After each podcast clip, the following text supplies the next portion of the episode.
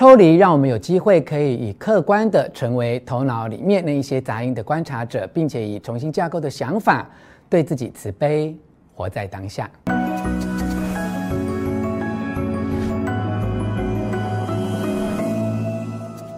我是吴若权，欢迎来到幸福书房。邀请还没有订阅的书友按下订阅的按钮或小铃铛，免费订阅我的频道。诶，在你的印象中哦，僧侣是什么样的样貌？我想你一定也看过很多人，即使在家过着修行人般的生活，甚至曾经短暂出家哦，都未必真正了解什么叫做僧人心态，更没有真正了解修行的意义，所以也不会因为修行而让自己的人生有所改变。虽然很辛苦的修行者，却徒劳无功呢。这次要分享给你的书《僧人心态》，作者杰谢蒂在十八岁那年就读伦敦卡斯商学院一年级时，有一天被一个朋友拉去听一位僧侣演讲。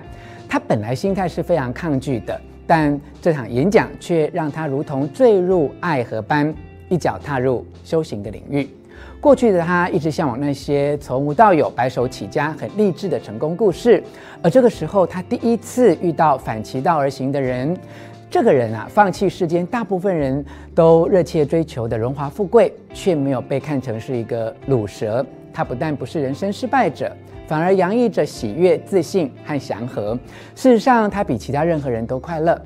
这本书鼓励读者培养僧人的心态，这代表的意义是时时刻刻。活在当下。所谓的僧人心态，包括三个阶段：放下恐惧，重新成长，付诸分享，让你可以营造一个摆脱我执、嫉妒、情欲、焦虑、愤怒、悲苦和所有包袱重担的生活，找回生命的平静、自在与祥和。我从书中摘要三个重点跟你分享：一、放下对恐惧的恐惧；二、抽离是恐惧的解药；三。谦卑可以去除我执。现在就邀请你跟我一起来看看这本书的精华内容。一、放下对恐惧的恐惧。生活不可能完全没有恐惧和焦虑，我们确实无法完全消除经济啊、社会啊和政治环境的冲突以及所有的不确定性，更何况是日常的人际关系挑战。不过这其实也没有关系啊。因为啊，恐惧不是坏事，它是一个警示，透过你的心智不断告诉你情况不妙，或许快要出问题了。然而，比这个警讯更重要的是，你要如何处理这个警讯。我们被恐惧驱动，但恐惧本身并非真正的问题。真正的问题是我们恐惧的对象错了。你真正该害怕的是错失恐惧提供给你的成长机会。想改变我们和恐惧之间的关系，必须先改变对恐惧的观感。一旦可以看见恐惧的价值，就能改变自己对恐惧的回应方式。而这个重新编写心灵城市的关键步骤，就是认识自己在面对恐惧时的反应模式。至于如何对恐惧下功夫呢？就要从觉察开始哦。就像我们面对负面情绪的方式一样，我们要退后一步，让自己成为客观的旁观者，这就是一种抽离。学习对恐惧下功夫，最重要的是改变对恐惧的态度，了解它给我们的功课。佛教的论师吉天说：“我们不可能一手掌握所有外在事件，但如果我能控制自己的心灵，那还有什么需要控制的呢？同样的道理，当你能够学会放下你对恐惧的恐惧，也就能够无所畏惧了。接下来，让我们一起来学习如何从恐惧的烦恼中解脱。二、抽离是恐惧的解药。”当我们追溯到恐惧的根源时，大多数人会发现，形成恐惧的原因往往与执着息息相关，也就是我们强烈的试图拥有某些事物，或是野心勃勃的想要操控它。但很吊诡的是哦，如果我们常常执着于短暂无常的事物，就会赋予它们反过头来操控我们的力量，反而变成痛苦和恐惧的来源。相对的。当我们接受所有的事物都是短暂而无常的，这时候就会因为可以短暂借用这一些事物一段时间，而觉得自己真的很好运，并心怀感恩。举个简单的例子哦，假设你此刻开着一部名车，但它并不是长期专属于你，它只是短期租用的，或是朋友热心提供给你使用一段时间，你没有想要霸占它，也不会患得患失。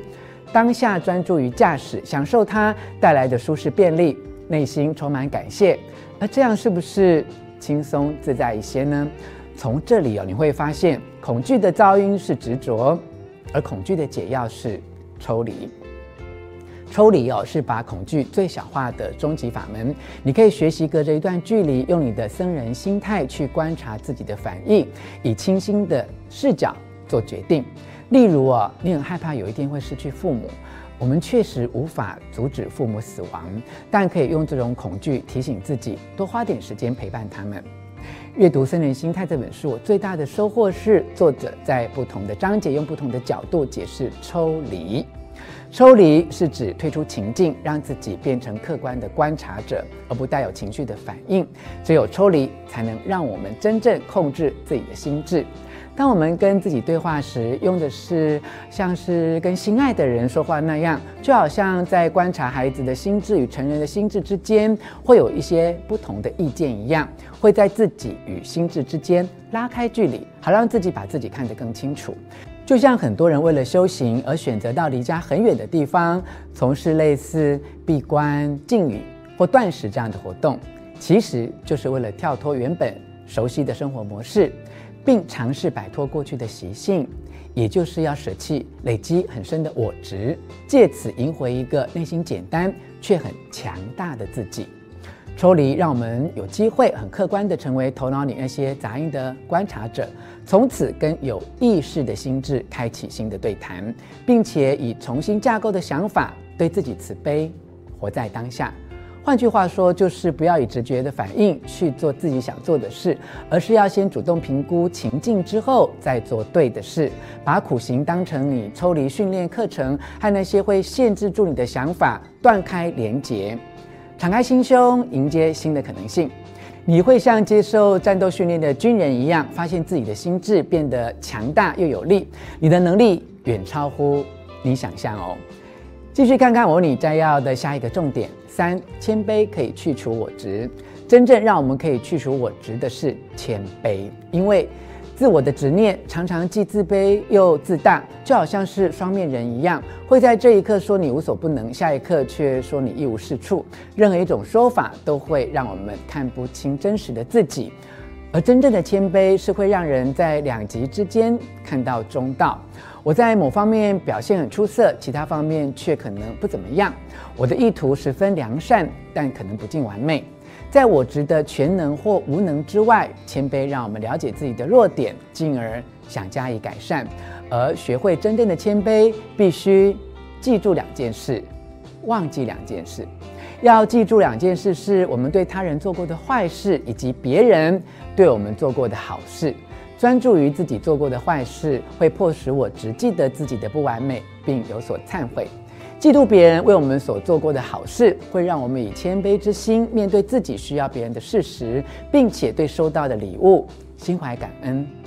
要忘记的两件事是我们做的好事，以及他人对我们做的坏事。念念不忘自己的善行，会让我值增长，因此要忘记这些行为。另外，也要放下别人对我们的不好。这并不意味着我们必须与伤害自己的人成为好朋友，但心里窝藏着愤怒和怨恨，会使我们把关注的焦点放在自己身上，而不会以更宽广的视野来看待一切。抽离就是解脱，当我们不再用成就来定义自己，所有的压力就会瞬间释放。抽离也激发感恩的心。当我们放下所有权，就会明白自己所有的成就都是在别人的帮助下完成，包括父母啊、老师、教练、老板、书籍，就连那些独创的知识和技能，其实也都来自别人的作品和研究。当我们为自己的成就心怀感恩时，会提醒自己记得不要为一时的成就而冲昏头。是的，不但不要被一时的成就冲昏头，反而还要。与所有的成就都保持距离。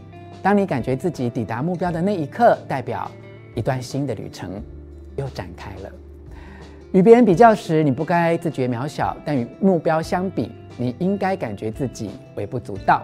我们若要在面对成功时还能够保持谦逊，方法就是继续把目标往前推进。衡量成功的标准不是数字，而是深度。真正的伟大是用自己的成就教导别人，别人再教给其他人，你的成就会因此呈现指数型成长。与其把成就看成地位，不如把你在别人生活里扮演的角色当做最有价值、无形的珍贵的资产。当你的视野扩大以后，你就会明白，即使那些最有成就的人，也是从服务别人中才会获得最大的满足。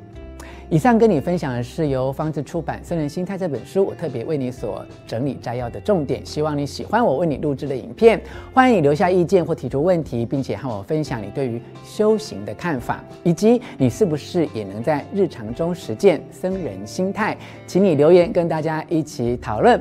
最后，我还要再一次邀请你按下喜欢的符号及铃铛订阅，并且分享出去。幸福书房，我们下次再见。